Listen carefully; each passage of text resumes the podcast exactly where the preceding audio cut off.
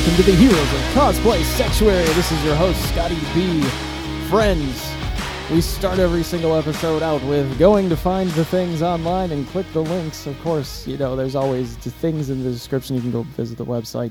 I'll be working on that as time goes along. We talked about AI last week. This week, we want to talk about cost play because you know what? This is expensive. It's one of the more expensive hobbies that you can have. There are so many things that you need in cosplay in order to get into cosplay. And then once you're into cosplay, staying in cosplay is also ridiculous. It's very expensive. It's very time consuming. It's very all consuming because you have to be so many different things. You have to be not just an artist, not just a creator, not just an influencer, but you have to be like a model too. You have to be a lot of things, right? And at least that is what the online space wants you to think. There's still a camp. There's still a camp. I, I don't hear from them often. I don't I don't hear it often. I don't I don't see a lot of anything anymore that says cosplay is for everyone. I don't I think that thought process is getting lost. And I'm not sure why because you would think that the industries would want to sell these costumes like no tomorrow because there's so many things that keep coming out. There's so many television shows that have to be marketed. I mean Barbie was a really good example of this. Barbie was not something that I was going to go and see, but it was marketed so well. It was it was just put in there so well and there were so many cosplayable, easy to source costumes from the show. It made it almost impossible for every, and you know, in a 90 10 world that we live in in cosplay, where 90% of the cosplayers are female. Uh, maybe maybe that's a loaded statistics, but it's it seems about right. Like if you're if you're a male in this in this industry, good luck to you. You have to be a very good maker and prop maker, or you have to be very on in front of the camera but that's the the problem with all this is you're going you're going to spend in ways you've never thought possible to spend. There are so many things to spend. Congratulations if you are making this into a business or you do have a workshop because there's lots of things that you can write off. There's lots of equipment costs. There's lots of software costs. There's lots of organizational costs. You know, every every piece of equipment every 3d printer every sewing machine all of the fabrics, all of the thread, all of the little things that you use to cut foam, all of the foam, all of the glues, all of the paints, all of the paintbrush stuff that you need, all of the makeup that you need, the wigs that you need. This is really like it's a very involved hobby. Like you, you would think, you know, like as far as any hobby that I've ever had, it is the most comprehensive. And then you get into, you know, you have to do all the editing. You have to go and find people in film. You have to go and find people in production. You have to go and find people who can edit your videos. You have to find people who are YouTubers, who are influencers. You have to get in with all of these crowds on the coasts or otherwise. There aren't too many people in the Midwest. Uh, at least I don't think there are.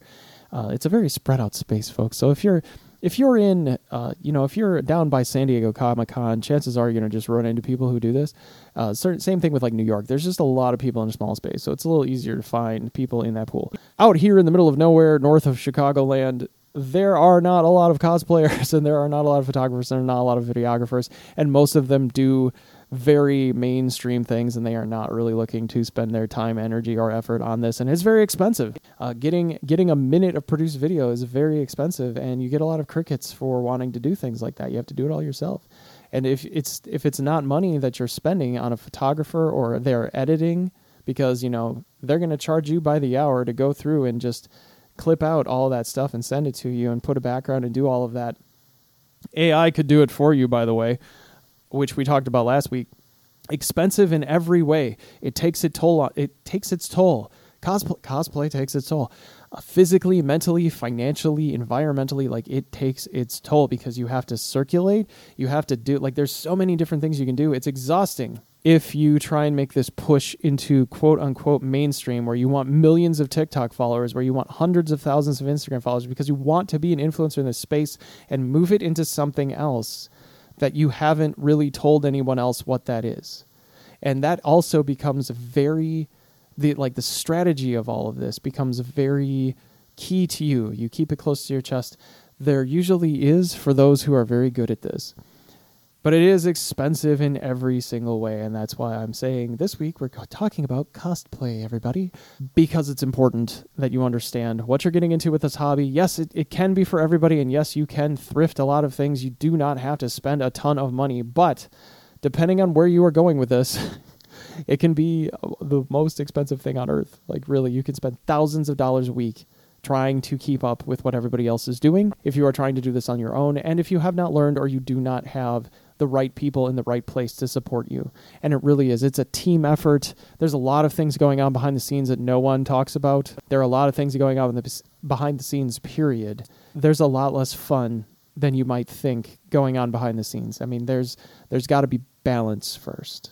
So if you're balancing off your hobby, that's great. But remember, it's a hobby. It's not here to just make you money. The whole world doesn't exist around money, and I hope I hope we understand that too here in the cosplay world. Is that this isn't about monetization.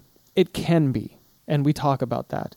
But at its core, it's something that should be fulfilling to you, that you use to escape your life and things that you don't like, and that you can use it as time to reflect and create more that you want and more that you like and more that you value. It's all about how the journey is going, it's all about how you're progressing and what you're doing, no matter what your age or shape or background or past. It's all about now and what you're doing and what you're doing to quote improve if that's something that you value. If it's not and you just want something that maybe doesn't make you anxious about everything else, then that's what this should do. It should be a creative outlet. It should be a fun thing.